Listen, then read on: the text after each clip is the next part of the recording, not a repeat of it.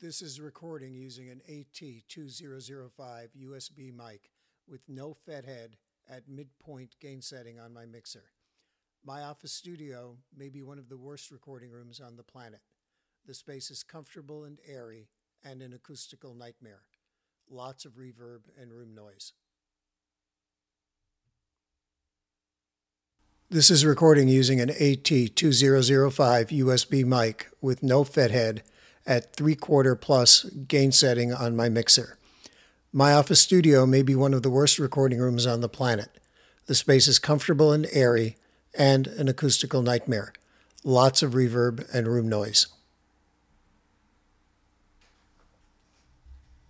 This is recording using an AT2005 USB mic with a FetHead and the gain setting below midpoint on my mixer. My office studio may be one of the worst recording rooms on the planet.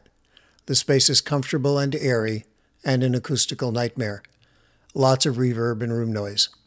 I've tried several mics, including the very popular Blue Yeti, which I returned because it picked up all the noise it could find. This is recording using an AT2005 USB mic with the FetHead and the gain setting on the mixer 10 dB below the midpoint. My office studio may be one of the worst recording rooms on the planet. The space is comfortable and airy and an acoustical nightmare. Lots of reverb and room noise.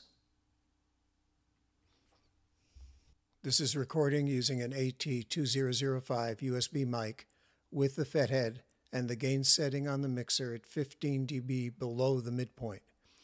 My office studio may be one of the worst recording rooms on the planet.